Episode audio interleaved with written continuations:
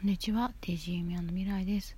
えこの番組の提供はラジオとラジオアプリラジオトークの提供でお送りします。ということで、えーと、この間ちょっとすごいなと思ったことを話しさせていただきます。あのー、まあ、会社の方からお手紙をいただいたんですけども、まあ、資料なんですけどね。あの一言えーと、メッセージが添えてあって、まあ、それは事業、えーと、仕事内容だったんですけどもあの最後にあの可愛らしいシールが貼られてたんですよ。あのまあい1枚の便箋に、まあ、仕事内容がパーって書かれてあって最後に季節感のあふれる可愛らしいシールが貼られてたんですけども普通の手紙よりもなんかちょっとなんかシールを貼るだけであこんなになんか手が込んだねなんか嬉しくなることってあるんだなと思いましたね。何でもなんかやっぱりひと手間かけるとその手紙が普通の手紙よりも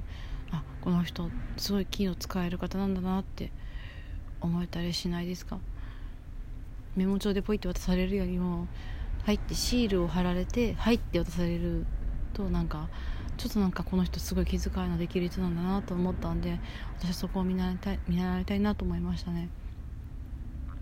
何でもそうなんですよ。あのー、いつもラジオこの録音してる中で前も話させてもらったんですけども何か一つ自分のオリジナルの価値をつけるっていうのはやっぱりちょっと一目置かれるというか自分の気持ちを伝えやすい伝えやすいというか伝え伝えたい時に使うと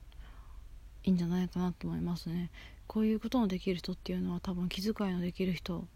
が多いんじゃないかなと思います。私もねこれ見習いたいなと思いました。